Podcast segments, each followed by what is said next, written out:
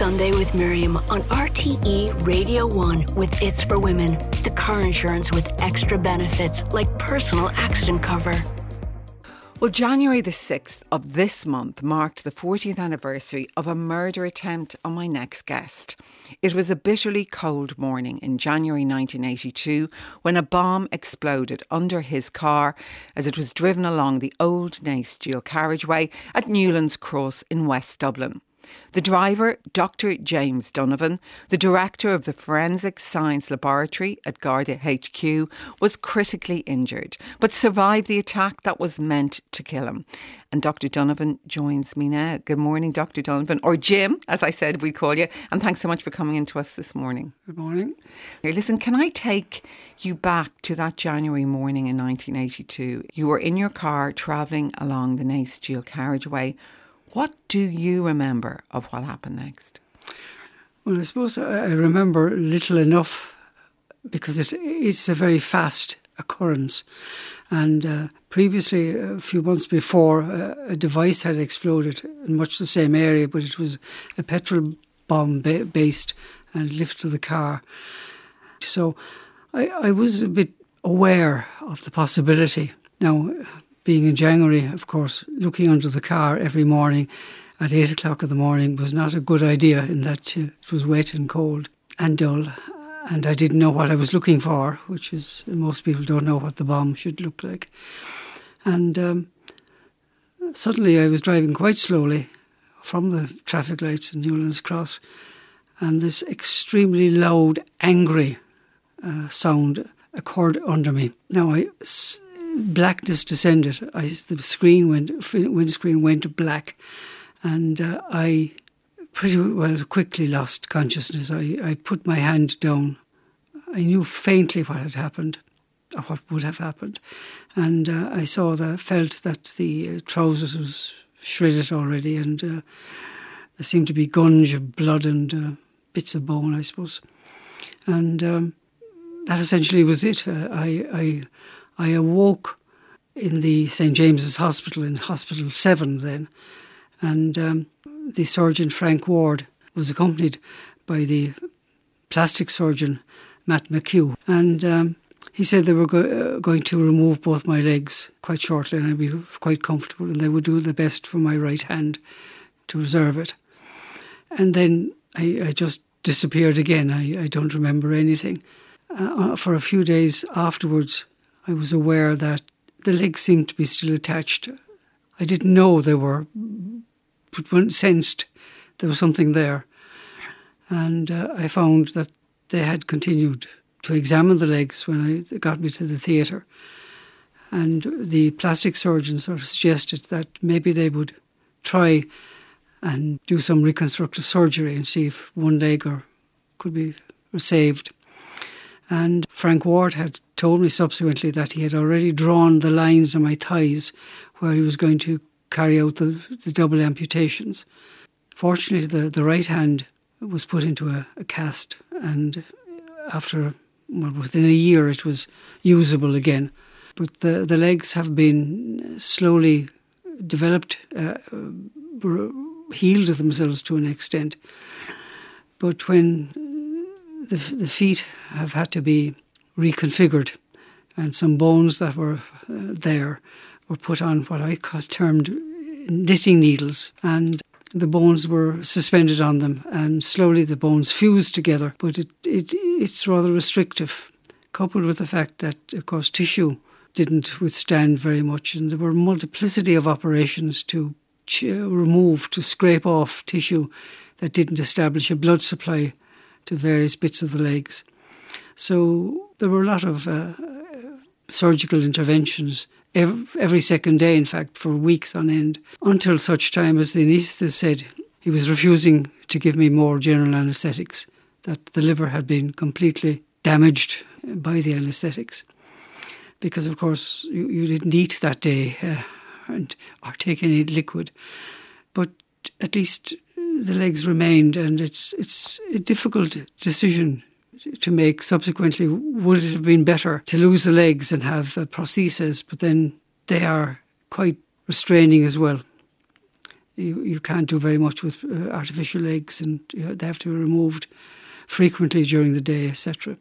So I, I was glad enough to spend so much time dressing the, the legs, and not only in the first year, of course, but for twenty years afterwards, the legs bled quite frequently, and in fact every day almost, and uh, the pain was uh, discomfort was was quite considerable. So uh, that didn't help the liver or stomach uh, uh, w- with the sheer volume of uh, drugs that, had, that were necessary. And now, like, you walked into this Studio seven today with crutches, but are you in pain still? Well, I mean, in, pain would be, you get used to it. I'm in discomfort, and um, every so often something occurs. A few months ago, I, I again had um, quite severe infections in, in one leg, and that was very painful while uh, the antibiotics were taking uh, effect three, four weeks before they're controlled. And to try and understand, you are a forensic scientist at the time this happened. We'll go into now why you were targeted. Mm-hmm. But you did go back, didn't you, Jim, afterwards to see your car. And as someone who works in forensics, what did you learn from what you saw? And do you think they quite clearly were trying to kill you? Yes, well, the, the floor of the car that I was in, which was a Mirafiori one thirty-one, um, there were solid enough cars, obviously. There was a hole, large hole, that extended from beneath the pedals back under the driver's seat and then from side to side. So the, the, the whole floor.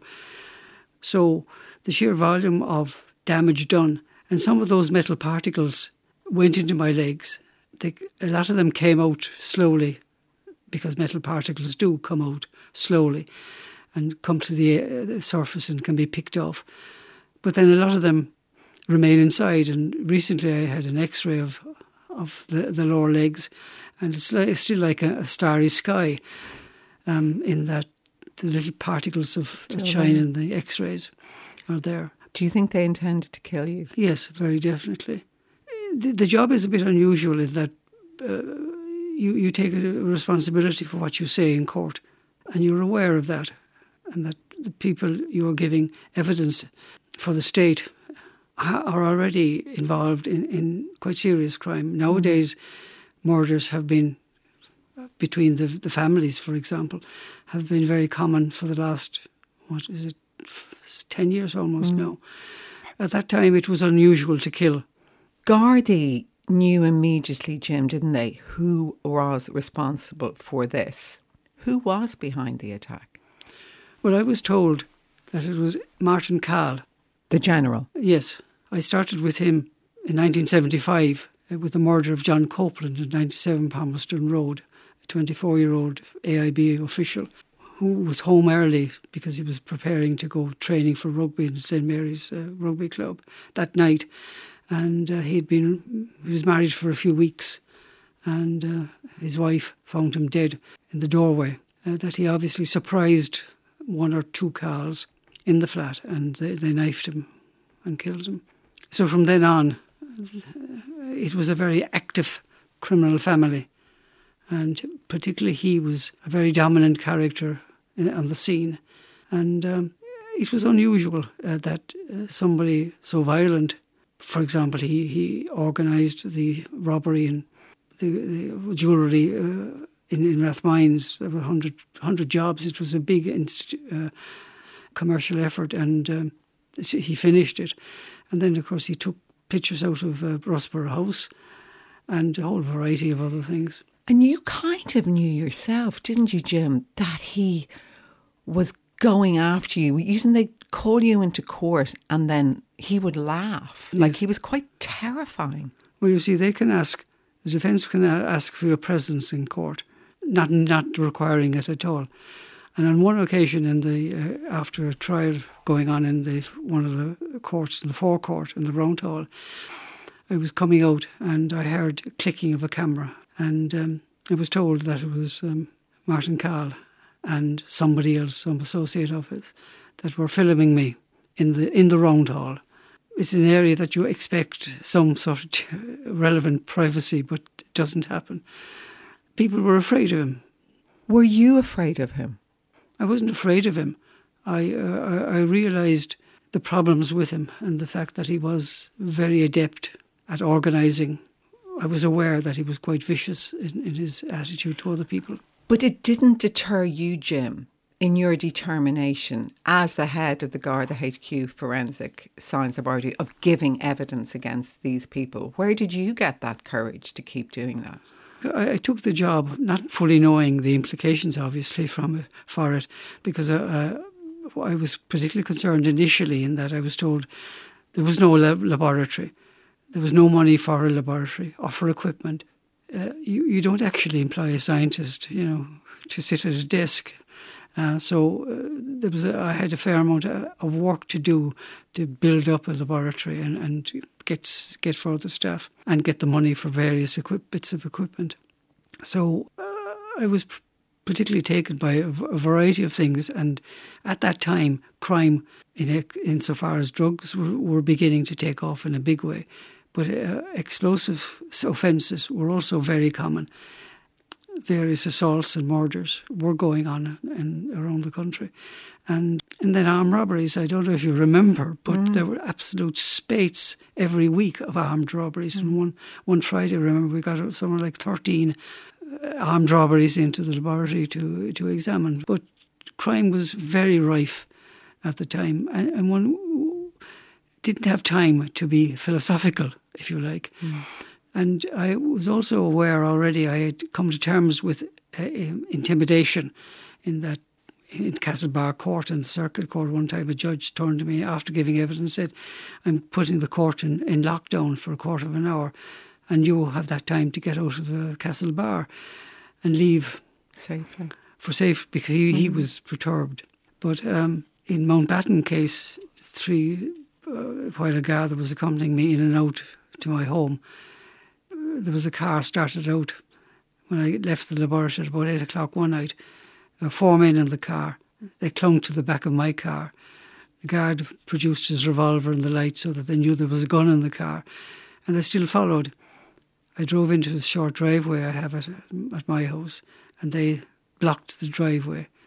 And quite frankly, I waited to die. Uh, I had no doubt that if I was eliminated, then there would be no trial. You were the prosecution's key witness, yes. Really, weren't you, in the Mountbatten bombing? So, um, but then suddenly after about ten minutes or more, they, they just reversed and went away. Whether it was solely intimidation or whether it was an aborted assassination, I don't know. So one was aware that there was an element of danger. Was there no moment, Jim, where you thought after, as you say, those both terrifying incidents you just mentioned, before the one that almost killed you, of talking to your wife or your wife saying, you got to stop this. I mean, you do a great job for the state, but you need to mind yourself. Yeah, but you live in a community and that becomes extremely difficult to um, provide uh, protection. Now, the My wife has insisted on certain procedures. For example, you don't go into a, a room with the light on and then draw the curtains. You go in and draw the curtains and then put the light on. That sort of, you don't open the door to anybody. Uh, there are a lot of things that you have to live with, but then everybody has to more or less be conscious of, of crime, if you like. No one was ever prosecuted for that crime that almost killed you. Why not? Uh, that is a consideration that has crossed my mind, and I, I've preferred not to investigate that because uh, the I think seven people were nominated as, as giving money and, and being involved in it, and the neighbours told me that there, there were there was a car with two men outside my house for um, more or less two weeks beforehand, and they were obviously they weren't guard they were not Gardaí, they were obviously criminal elements doing surveillance, and somebody was paying that. And they had, so the resources available in criminal activity are considerable. Reading your interview last weekend with Paul Williams in the Irish Independent, I was amazed that despite your serious injuries, you returned to your work in the Forensic Science Laboratory, didn't you? You went back to work there. Uh, oh, I did, yes. Yeah, I, I, took, I took, went back to the job as quickly as, uh, as I could. Well, first of all, of course, there there aren't all that many job opportunities for crippled uh, scientists. You know? So since it's it's an, an active uh, profession. So um, that was one thing. The second thing was that the uh, commissioner of the time, uh, Paddy McLachlan, came and said, well, I just want to know, are you coming back? And in such a way as to say, I want a particular type of answer from you. But uh, I said, definitely I'm coming back. He said, that's good, because it would be bad for morale if you didn't come back.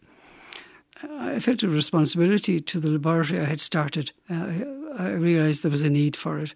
And obviously there were a lot of loose ends to be tied up. I felt I was quite competent to, mentally to do it, if not physically. Were you worried afterwards? Because obviously Martin Cahill was still alive at that time, that they would come after you again. Yes. There was nothing much I could do other than continue on. And there was obviously a need for m- management, because I was actively involved in analysis and giving evidence. Martin Cahill, or the General, as we, he was known, um, he was murdered in nineteen ninety-four. Mm-hmm. Does outliving him, the man who inflicted such physical and psychological wounds in you, does it offer you any solace? Strangely enough, when I retired, I got a letter from Colette Copeland. She was the wife of the man murdered in ninety-seven Palmerston Road in seventy-five. She remarked that Martin Cahill was shot dead on the same date of her husband's ber- birthday. But she also remarked what an effect um, the isolation had on her, in that she was a, an only child of only children. And as a consequence, she had no living relative. And uh, sometimes when you see the effect or know the effect of criminal activity on people's lives, it is quite serious. Do you feel now, as we close, Jim, angry about what happened to you or not? Well, there are times if my legs are particularly painful and um, stomach is kicking up, the liver isn't that happy with life. Yes, uh, you, you can be a, a bit angry at what the, the, car, the hand that car, life has dealt you. But my wife has been supportive and did a lot of nursing. And um, who knows what sort of life that you're going to get anyway. Um, that's that's my life. I feel I've, I've achieved a little bit. Certainly being angry at, at life, I suppose we can all rail at the stars and deplore the wind and this sort of thing, but it doesn't get you anywhere really. And uh, well, it's been a privilege, Jim, actually, to talk to you today. I think everyone in this country owes you a huge debt of gratitude. And uh, I wish you all the very, very best to you and your wife. Thank you, Jim. Thank you. Sunday with Miriam on R T E Radio one.